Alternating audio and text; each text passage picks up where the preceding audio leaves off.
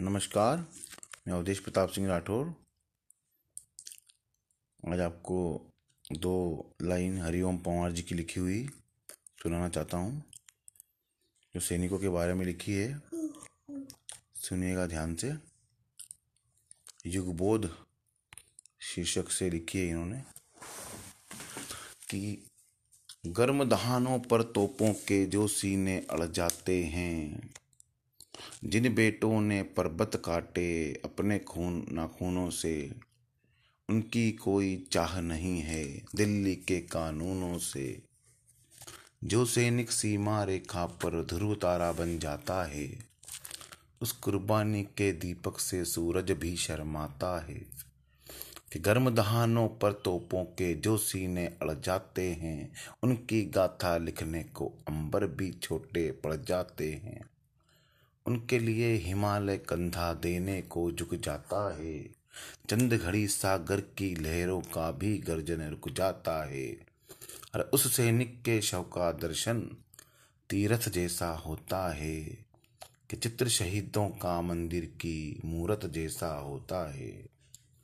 धन्यवाद। सीमा पे जो मेरे फौजी भाई शहीद हो रहे हैं या हो चुके हैं, उनको भी प्रणाम करता हूँ। शश्यत नमन। वो वहाँ है तो आज हम यहाँ है, सुरक्षित। जय हिंद, जय भारत। नमस्कार, मैं अवधेश प्रताप सिंह राठौर, जर्नलिस्ट मालवा दीप्ति ये एक बहुत अच्छी रचना प्राप्त हुई है मुझे अभी। सुना सुनाना चाहता हूँ आप लोगों को। यूक्रेन का युद्ध चल रहा है, रूस से। थोड़ा उसी परिप्रेक्ष्य में है ये, सुनिएगा ध्यान से। अमीर लोग जंग लड़ते नहीं, लड़ाते हैं। क्योंकि जंग में लड़ने के लिए उनके पास कोई कारण नहीं होता। अमीरों के लड़के सैनिक भी नहीं बनते, क्योंकि उनको सिखाया जाता है कि देशभक्ति को किस प्रकार बाज़ार में उतार कर कैसे बनना है अमीर। गरीबों के पास जंग में उतरने का मूलभूत कारण है पेट, और बचपन में किताबों में पढ़ाया गया देश प्रेम। पर एक बात कहें, इससे इतर कि इन सब वजहों के बाद भी सेना में जाने के लिए एक अंग का होना बहुत ज़रूरी है, और वो है रीढ़, जो अमीरों में बचती ही नहीं है। बाज़ार में उतरने के बाद न जाने कितनी बार बेच दी जाती है किसी मंत्री, अधिकारी या किसी दलाल के आगे।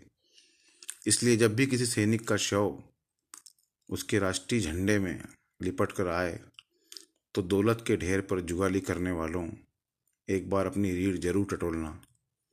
उस वक्त तुम्हें महसूस होगा कि आखिर तुम हो क्या। धन्यवाद। जय हिंद। जय भारत।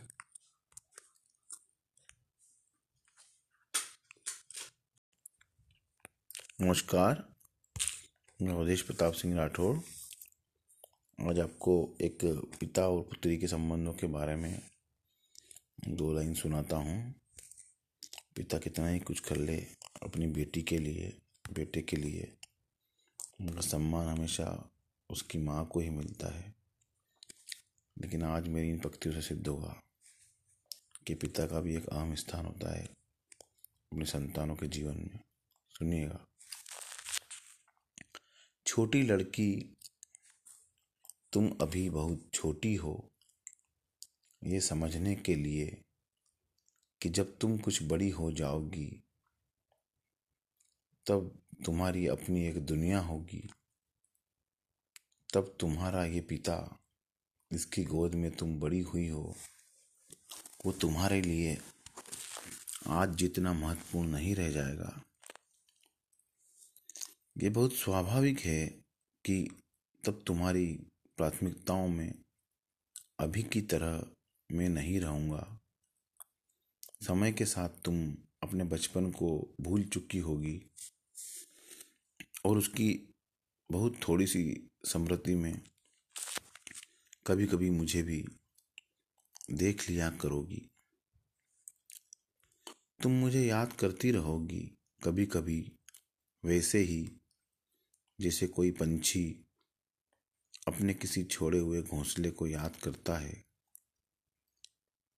और इस अनित्य जगत से जब मेरी चिर विदाई होगी, तब मुझे पता है कि वो दिन तुम्हारे लिए बहुत दुख भरा दिन होगा। तुम उस घड़ी अपने बचपन में लौट कर मुझे बहुत याद करोगी, मुझे बहुत मिस करोगी। छोटी लड़की, तब तुम अपने आंसुओं को ज़्यादा मत बहाना। बस मुझे याद करके मुस्कुराना कि एक बूढ़ा और बड़ा आदमी तुमसे बहुत प्रेम करता था, जिसके हृदय के औचेतन मन में तुम अनंत जन्मों तक बसी रहोगी। धन्यवाद। सभी बेटियों को समर्पित है ये। समय रहते अपने बड़े बूढ़े बुज़ुर्गों की अपने माता पिता की कदर करें। अपना जीवन भर अंतिम समय में भी यही रिग्रेट रहेगा कि अपने पिता से अच्छा व्यवहार नहीं कर पाई अब। धन्यवाद। जय हिंद। जय भारत।